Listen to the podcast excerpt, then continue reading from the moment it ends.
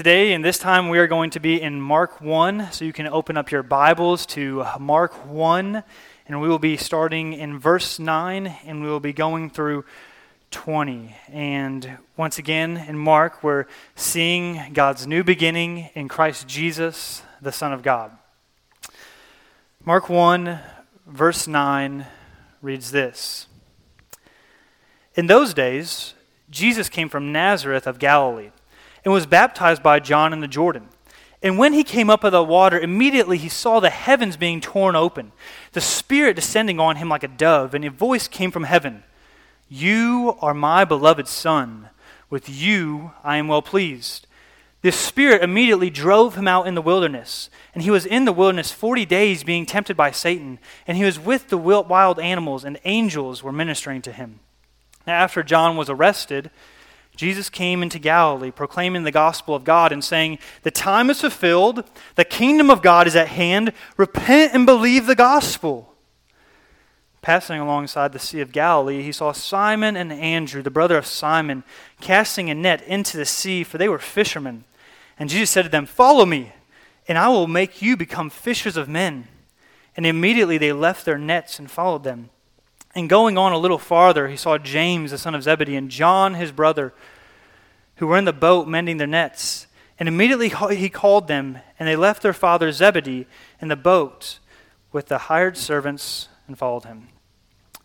The grass withers and the flower fades, but the word of our Lord will stand forever. Let's pray.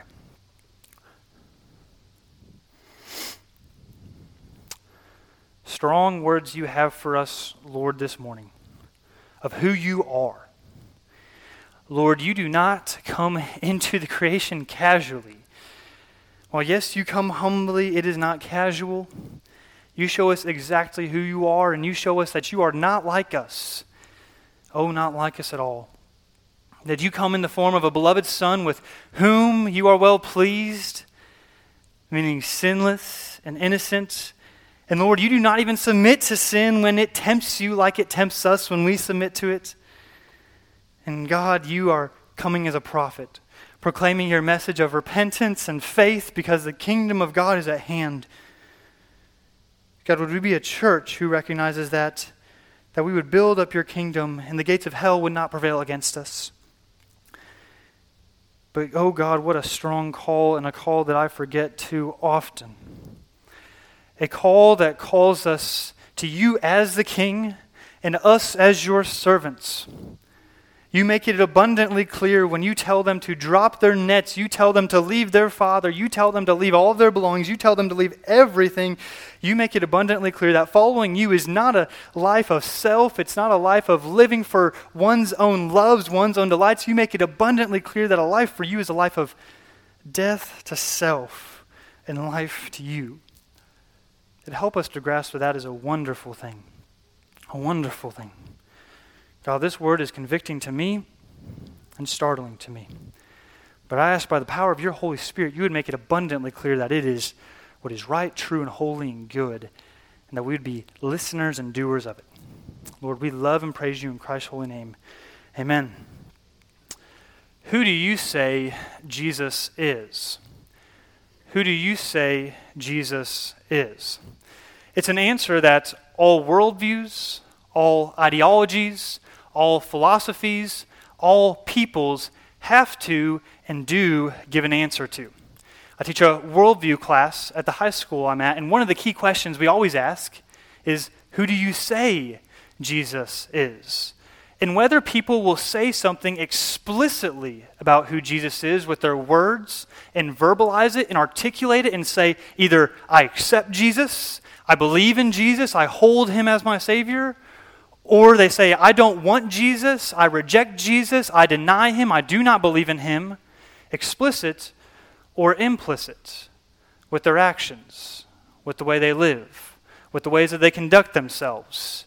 It all is saying an answer to the question. There is no one who does not give the answer to who is Jesus. We all do. When I was a young kid growing up, there's a popular movie called Talladega Nights. Maybe some of you know that movie. If you don't, it's okay. I wouldn't necessarily recommend you guys going and seeing it now. But Talladega Nights, it's a movie about a NASCAR driver. It's a comedy of a NASCAR driver. The main character is Will, well, the actor is Will Ferrell, and the main character he plays is Ricky Bobby. And Ricky Bobby, one time in the movie, is having all of his friends and all of his family over for lunch and he begins to pray um, as any good southerner would, of course. You know, even if we're not Christian, we're going to pray before we eat, of course. And so he begins to pray before the meal. And the way he begins to pray is he says, Dear Lord, baby Jesus. And throughout the prayer, now we might pray that every once in a while, like during Christmas, but throughout the prayer, he continuously recites, Dear Lord, baby Jesus. Until eventually his wife has had enough of it and he says, Stop. You get that Jesus grew up, right? Come on now. I mean, I mean, Jesus changed. Like Jesus grew up. And Ricky Bobby, the NASCAR driver, he responds back. He's like, "Well, I'm saying grace, and I like Christmas Jesus, baby Jesus the best. When you're saying grace, you can say grace however you want to say grace." And then, of course, or, of course, his children begin to chime in. Uh, I think one is named Texas Ranger, and I forget the other name. Just imagine those names. And one of them begins to say, "Well, I like to think about Jesus as a samurai, fighting off evil ninjas." And then, of course, Cal Naughton Jr., Ricky Bobby's best friend, begins to chip in and he says, I like to think about Jesus leading lead vocals at a Lynyrd Skynyrd concert in a tuxedo t shirt, and I'm in the front row of an angel band. And then Chip, which is the father in law of Ricky Bobby, and don't ask me how I remember all these things. I promise you I don't see the movie that often. Chip says, He was a man, he had a beard. And Ricky Bobby, of course, chimes in and he says, Well, I'm saying grace, and I like baby Jesus. And he begins to pray and he says, Dear tiny infant, little baby Jesus, with your balled up fist and your golden fleece diapers, don't even know a word yet, but still omnipotent. Somehow they threw that big theological word in there, omnipotent, right? Man, I learned real quick as a young child, and I wasn't expecting it. Everybody gives an answer to Jesus. Everybody has a picture to Jesus. And whether it's something that actually has to do with the Bible or whether it's something far out there, who knows? Samurai fighting ninjas, it's all over the place. Now it's funny, but we all do actually give an answer to Jesus. I remember when I was in the fraternity, we had this function which was called 40 questions. And during 40 questions of the function, they would ask you questions. And one of the questions was this exact question right here who do you say Jesus is? And there would be lots of answers that would be given, some of the answers that we're going to see right here in the text. But many of the answers were something along these lines Well, he seemed like a good guy. Or maybe he was a myth. I don't really know. Or maybe some people would say, Oh, Jesus, good guy, cool dude, and he was a great teacher. And besides, at Easter, I get candy, and Christmas, I get presents. Who wouldn't love Jesus, right? Those were the kind of answers I got. And whether it's explicit or implicit, we all have a worldview that's coming to this question who do you say Jesus is? And we all do. But Mark, right here today, doesn't want to ask us, who do we say Jesus is? He doesn't. That's the cultural approach. That's the postmodern approach. That's the relativistic truth to this. Everybody has their own view. But what Mark wants to do is he wants to ask God, who do you say Jesus is? So I would encourage you as you look at this text, we're not asking some relativistic standard. We're not asking some subjective morality or some subjective view of who Jesus is. Instead of what we're doing, we are looking at exactly who Jesus is and always asking, who is it that he says Jesus is? So Let's look at three things in this text that are going to be pointed out about Jesus. And before we get to the text, I'll say three things that we're going to see in Jesus. So if you're taking notes, here's your three things. One, Jesus is going to be a priest. Jesus is going to be a priest. And that sounds archaic to some, but we'll come back to that. Two, Jesus is a prophet. Jesus is a prophet. And three, Jesus is a king. Jesus is a king. But let's talk about the first one Jesus is a priest. Now, some of us, that seems a little strange and it seems a little Old Testament. Why a priest? What does a priest do? Why do we need a priest? Well, just to give a little background, a priest is an intercessor or a mediator between God and man. He's someone who would be the, like the way the Baptists like to say it, the go between between God and man. He goes and he communicates with the people from God and lets them know what God is like. And then he goes back to the people to tell them this is what God is like. And he stands in the way between those people so that there can actually be a relationship, that there can actually be a connection between God and man. Now, that should immediately pose a question or raise a concern in your mind. Why does there need to be a mediator? Why does there need to be an intercessor? Why is it there has to be this priest who ends up going in between? Well, the question is answered just right at the very beginning of the Bible. Right in the beginning of the Bible, we see Adam and Eve coming into this sinless, perfect world. But they violate God's righteous law and his covenant, and they take of the fruit and eat it, and God separates them. Because God is a holy God. God is not sinful, God is sinless, and God separates sin from himself. And the rest of the Bible is crying out with this tension, and I've talked about this tension before this tension of sin in between God and man. And that because sin has entered the world and it has messed everything up, and I mean completely messed it up, even to the point that every single intention of our heart is desperately wicked, as Genesis 6 says, there is a separation. And there is a need for a priest, a mediator to go in between us. And so I ask that we would look to this priest right here and see why he is actually able to be a priest for us. Look at what the text begins. Verse 9 in chapter 1. In those days, Jesus came to Nazareth of Galilee and was baptized by John in the Jordan. Now, I just want to hold up a quick second. When we usually think about baptism, we usually think that it's a symbol of the forgiveness or remission of sins, because when we actually get baptized, what's actually going on right there is it's forgiving sins. But I just want to say you got to hold that thought. That's not Jesus. That is not what's going on here. There's nothing in the text that would seem to communicate that. Rather, because Jesus is sinless. And you're going to see it right here. Jesus' baptism is not about recognize or cleansing him of sin. Rather, it's about recognizing that he is completely sinless, has no sin, no blame in him. Look with the text. Look at the text with me, and this is maybe one of the most amazing texts. I mean, I say that about a lot of texts, but this is an awesome text. Verse ten. When he came up out of the water, so Jesus up out of the water, John baptizes him down, up out of the water. Immediately he saw the heavens being torn open now, I just want you to try and envision that thought right there. This is an amazing thing. I don't know what it would be like. Jesus up out of the water, and all of a sudden, heaven's torn open. I don't know what that looks like. Maybe clouds are separating or something like that, or the sky. I don't know. But this is what begins to happen. And this is how you know that it's way different baptism. Heavens are torn open, and the Spirit, that's the Holy Spirit, is descending on him like a dove and a voice from heaven. And so, who's the voice from heaven? You have God the Son being baptized, God the Spirit descending upon the Son, and the voice, who is it? It's God the Father. And hear what he says. He doesn't say, I've made you my beloved Son. He doesn't say, I've cleansed you from your sins. Instead, he recognizes exactly who Jesus is. This is an amazing thing about Jesus. You are my beloved Son. With you, I am well pleased.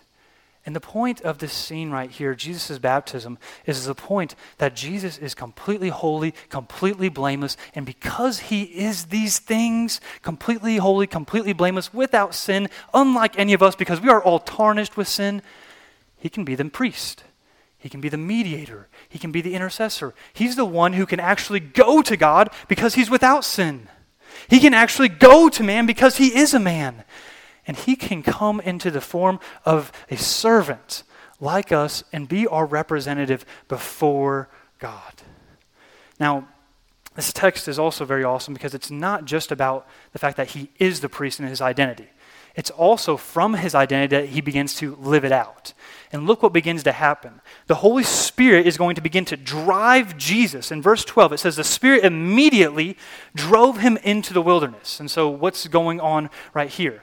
Well, this text doesn't give us a whole lot of details here, but if you look at Matthew 5 and also you look at a text in Luke, you'll see this is Jesus' temptation account. When he's going out into a desolate place, when he's going into the wilderness where Satan is going to be tempting him to sin.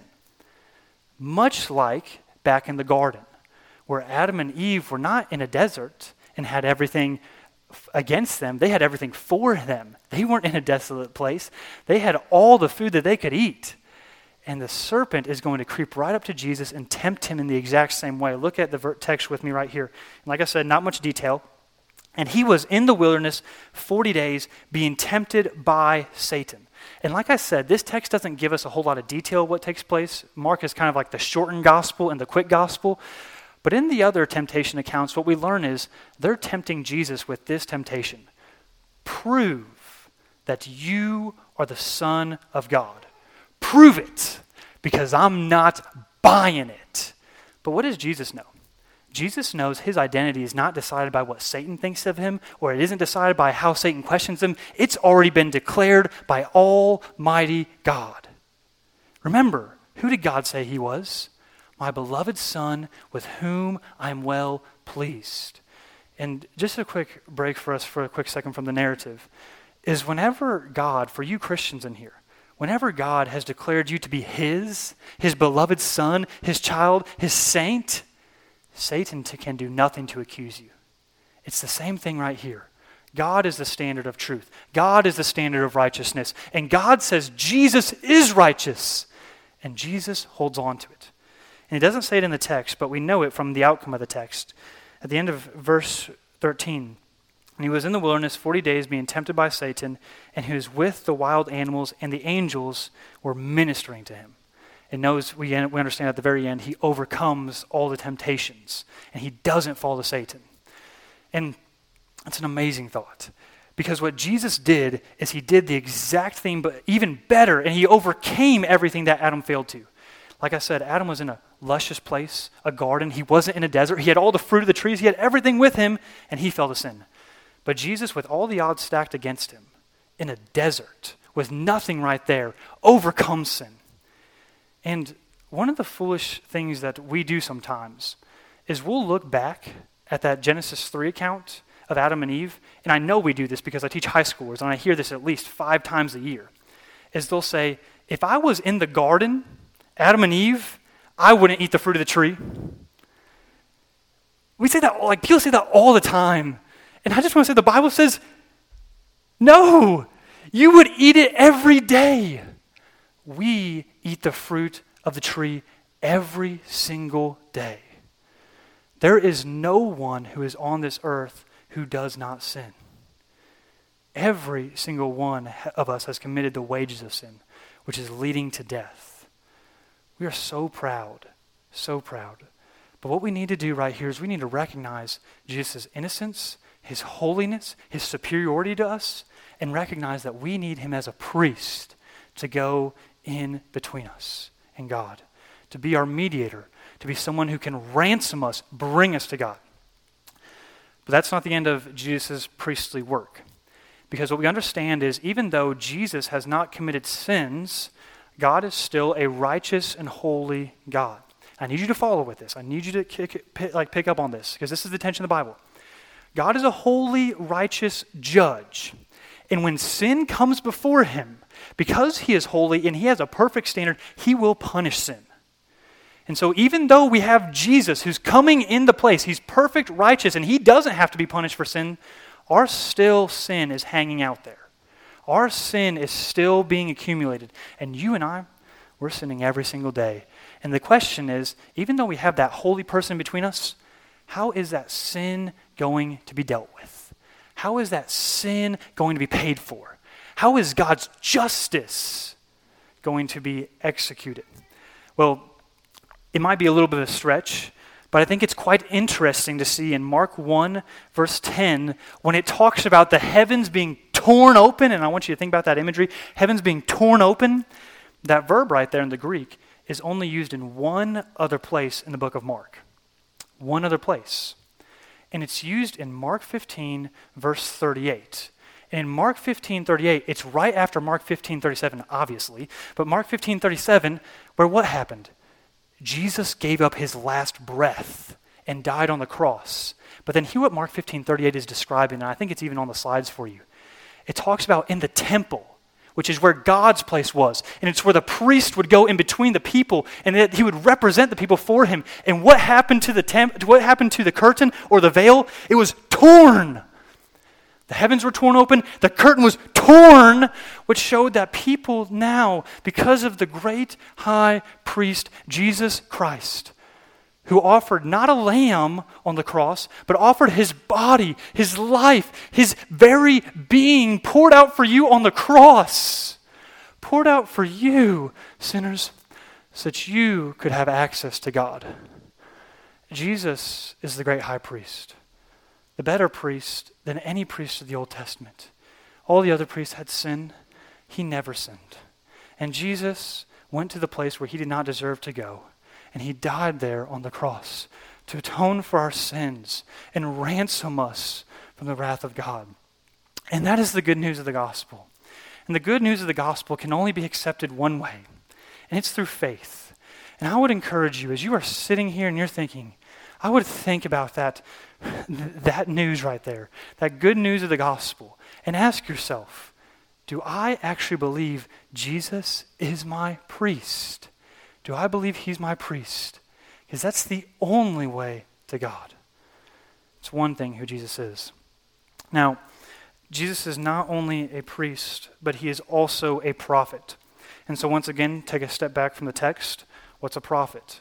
For those of you who have been with us through this last series, um, when uh, we were uh, going through the book of Hosea, so I almost forgot what we were in last series. The book of Hosea, I don't know how I could forget. Um, Hosea is a prophet.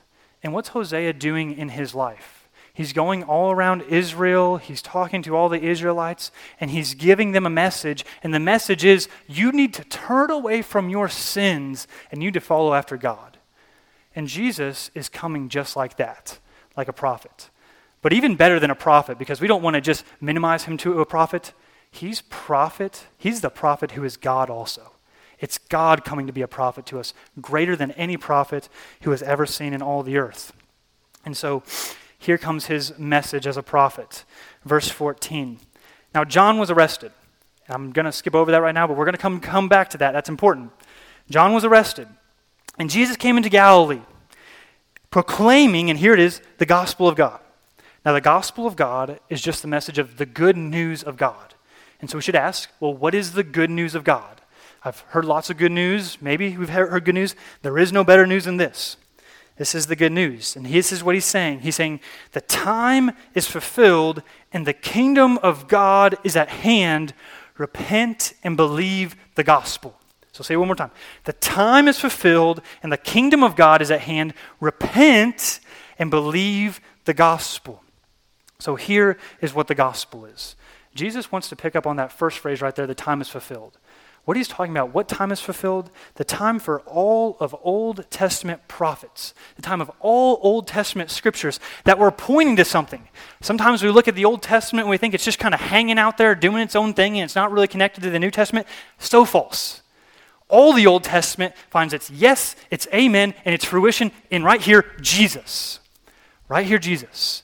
And to us in the scriptures, because we're all Gentiles and we're not Jews and we don't necessarily always study the Old Testament as much as we should, that doesn't mean a whole lot, but that would mean the world to a Jew. It would mean the world. You're saying everything that was back there is now here in person, in flesh, speaking to us, and Jesus wants to say, Yep, yes, he is. The Messiah, the Savior, the one who's going to come and ransom the world to himself right here in the flesh. And what's he bringing? He's bringing with him this awesome message of the kingdom of God. Now, I want you to, real quick, and this will be very quick, just think about for a moment about what you think of as a kingdom. A kingdom. When I say that word, what comes to your mind? I think what comes to mind, or my mind, is I think about big armies, or I think about Lord of the Rings. Uh, if any guys think about Lord of the Rings in here? No? Oh my goodness. Oh yeah, Sarah, awesome. Praise the Lord. So, Lord of the Rings, I mean, like big castles, crowns, armies, dragons. That's what I think about. Like when I think about kingdoms, that's what I think of. And I think that's what they would have been thinking about right here. Because if you're a Jew and you're hearing the kingdom of God is here, you're hearing scriptures like what was said to David in 2 Samuel 7, where God said, I'm going to keep a king on my throne who's going to reign over the whole earth and who is eventually going to bring my salvation to the whole earth. Or if you're a Roman or a Gentile, what you're thinking about when you hear about the kingdom is you're thinking, whoa, kingdom? You mean you're going to overthrow Caesar? Because think about it, just in this time, for those words just to be mentioned, it just reeks of a revolt. It just says insurrection to the fullest. Kingdom coming? Caesar's going to be overthrown? This must be a mighty kingdom. And in all of my imagery, the Jewish imagery of what they thought about a mighty kingdom like David's, or the Roman um, imagery of a kingdom, they're all false.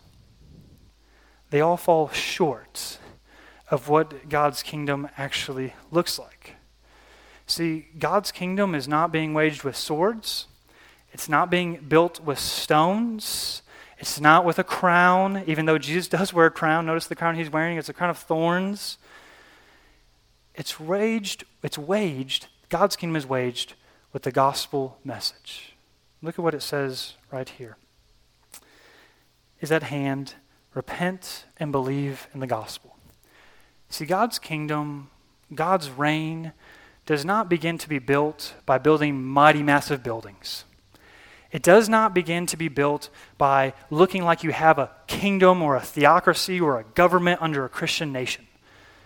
That's not what it actually begins to look like. Rather, what it looks like is it looks like the humble and lowly proclamation of the gospel, of me going to people and telling them about the good news of Christ Jesus, who's come into the world and to forgive them of their sins. And slowly, as people are converted, as people are renewed by the Holy Spirit, as people are brought into the family of God, the kingdom of God begins to grow. And you say, well, how does that not turn into a kingdom? How does that not actually begin to turn into something that's mighty, massive, big, and powerful in an army? Well, the reason I don't think that is because the person we skipped over right at the beginning of these verses. Who was it? John the Baptist. And if there was someone who was conquered by the kingdom of God, it was John the Baptist. He knew the message of the kingdom. And he knew the message of the kingdom was one like Jesus teaches in Matthew 13, where the kingdom of God is small, like a mustard seed, and it grows up into the biggest of trees. And look at what the kingdom of God cost John. Is John living it up in luxury, big crown? Is he in a castle? No. John, because he's committed to the gospel of Jesus Christ, ends up in prison. Notice that. And do not squeak by that. John, because he was committed to the gospel of Jesus Christ, is ending up in prison. What does that tell us? God's plan is not for a big army. God's plan is not for big military might. God's plan is through the humble, the lowly, and the proclamation of the mighty gospel, the message. People will come to faith in Christ, but that message, it might get you arrested. And maybe even worse, it might even get you killed.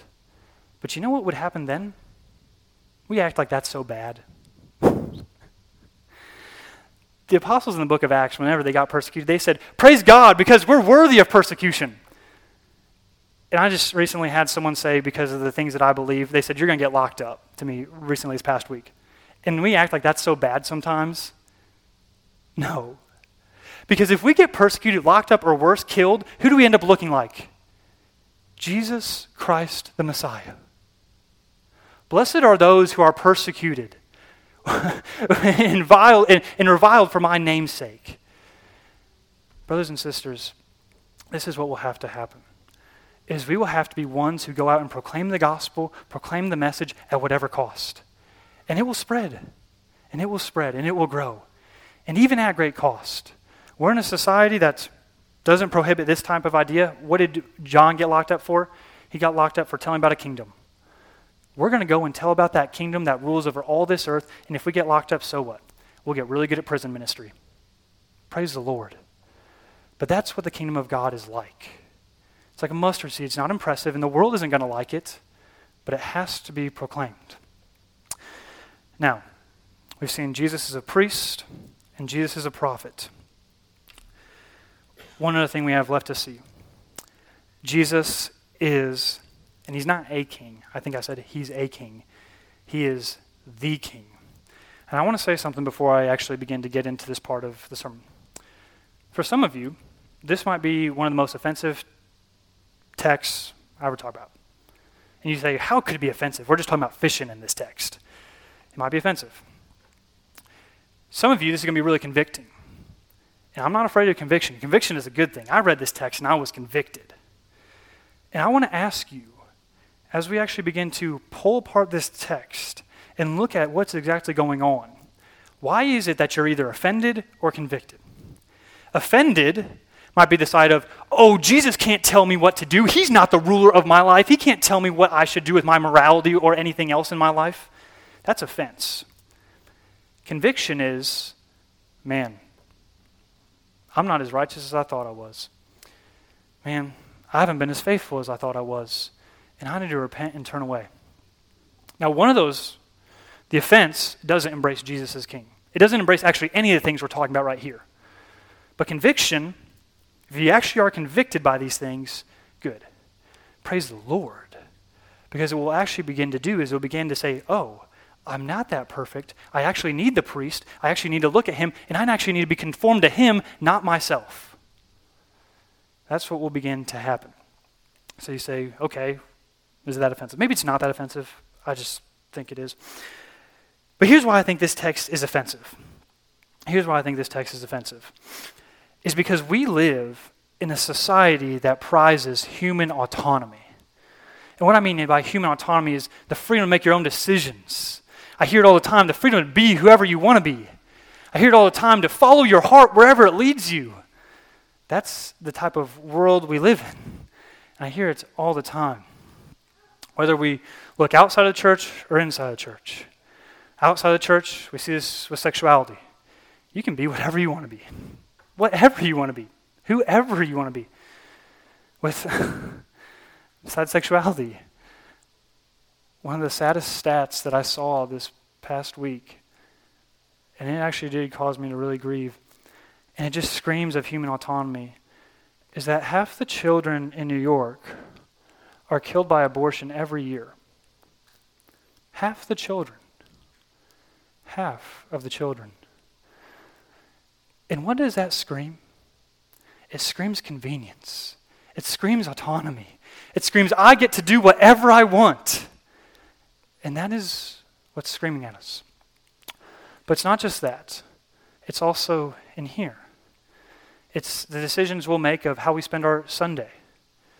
Maybe we had a long night the night before, and we want to sleep in, and we want to do our own thing. Or maybe, or, or, or maybe we want to get up early in the morning and read our Bibles, or maybe we don't. All these things are screaming of human autonomy. But Jesus, he doesn't want any of it. And like I said earlier, Jesus doesn't come in softly. He comes in saying, This earth and everything in it is mine. And listen to how he talks to these people. Passing alongside the Sea of Galilee, he saw Simon and Andrew, the brother of Simon, casting a net into the sea, for they were fishermen. And Jesus said to them, Follow me. Now, just imagine the picture real quick. Jesus walking alongside the road, random dude, okay? These guys do not know him. And Jesus all of a sudden says, Follow me. Now, let's just imagine real quick. Brother Robert was, for some reason, walking by the playground and he saw a bunch of kids playing and he said, Follow me. There'd be some problems, and 911 would be called really quick. And it should be, right?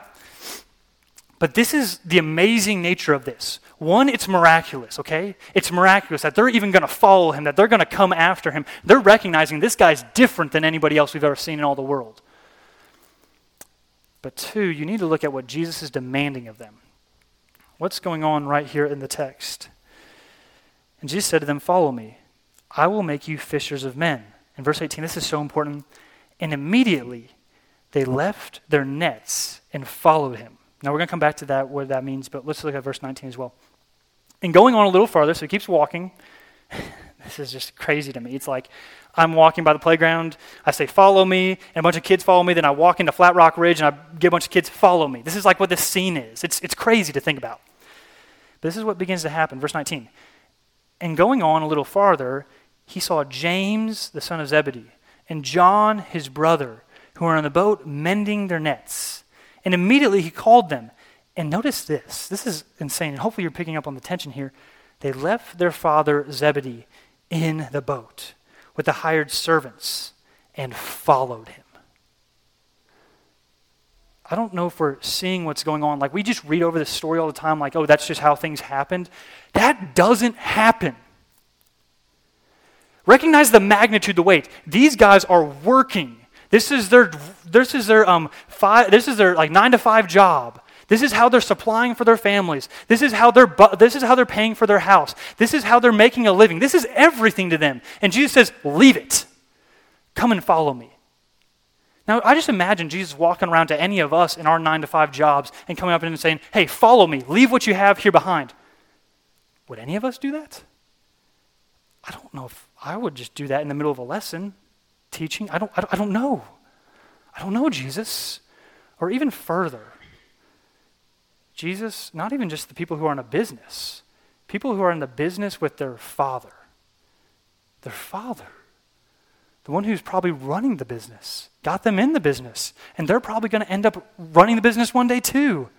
And he says, Don't just leave the business, leave your father. Leave your father. I said, recognize the magnitude of this because I don't think we do. Most of the time, our conception is we're going to follow Jesus. I'm going to follow Jesus as long as it's convenient or doesn't disadvantage or doesn't affect me in my job, my family, the things I like to do, my hobbies, whatever else it is, my friends. As long as it doesn't affect those things, yeah, I'm with Jesus. I hear that all the time, or I see it all the time. And Jesus just says, That's not what I'm calling to you. That's not what I'm calling you to. I'm calling you to a total, whole, and full life obedience. And there's no in between. There's no in between. All the time, we just want to think, yeah, Sunday, that's my time for God. And the rest of our life, we just kind of space it out and we say, that's the other people's time. That's not what Jesus is after. Jesus is after a total and full life obedience. Dietrich Bonhoeffer, a man who exercised this well in his own life, Dietrich Bonhoeffer ended up dying in a Nazi camp in Germany in the 1940s or 1950s, I forget exactly when it was. Died in a Nazi camp. And he wrote this he was a pastor theologian, and he was a part of actually the Valkyrie plot that tried to kill Hitler. And he was all about discipling people and following Jesus. And he was even helping people be discipled when Hitler was ruling over Germany. Hear what he said. When Jesus calls a man, so think about this. Are you like? Do you just ask yourself? Are you following Jesus right now? Because this is what he's calling you to do, and I completely believe what Dietrich Bonhoeffer says, and I could back up with so many scriptures, and we just did. When Jesus calls a man, and if you're saying, I'm following Jesus, here's what he says He bids him come and die. Do we hear that? I think sometimes we always are like, oh, yeah, of course I want Jesus to be a part of my life. I love Jesus. No, we don't. Naturally, we do not. Only a heart that has been born again, only a heart that has seen Jesus as truly precious, only a heart that truly sees Jesus as more treasure or more valuable than anything else in the world will say something like this and actually follow him. Is that how you see Jesus? Is that how you see Jesus? Because I think sometimes if Jesus asked us to wake up and go to a Sunday school an hour and a half earlier, we wouldn't do it. I think if Jesus asked us to go and share the gospel with our neighbor, but because of uncomfortability that we feel, and because of the tension, and because we don't want to look weird, we wouldn't do it. And I want to say, Jesus calls you to much more than that. What's your excuse? What's your excuse? Because the costs couldn't be higher. They're no higher. I want to finish out with one last thing that Hudson Taylor, one of my favorite missionaries, said. He said this. Um, and it's actually, I'm, ado- I'm adapting the quote, but he said this If Jesus is not king of all, he is not king at all. Is Jesus king? And if he is, it's either of all or it's not at all. So, this is who Jesus is. Once again, not from my subjective lens, not from our perspective, we, we'll do that. And, and here's what is going to happen is you will be tempted to walk out of here. I'm going to say this. You'll be tempted to walk out of here and say, I didn't like the things he said. And that's fine. You can take that up with me all day long. Do it. Wrestle with this. Does this say something different? If it does, then I'll repent. I'll go back. If it doesn't, you got this to deal with. So Jesus is a priest, he's a prophet, and he's a king. Who do you say Jesus is? Let's pray. God, I am so unworthy to preach your text. I am a wicked sinner, flawed to my heart, with terrible motivations. I ask that you would cleanse me from my sin. I ask that you would cleanse us all from our sin. And that we would repent and trust in you. God, I love and I praise you in Christ's name. Amen.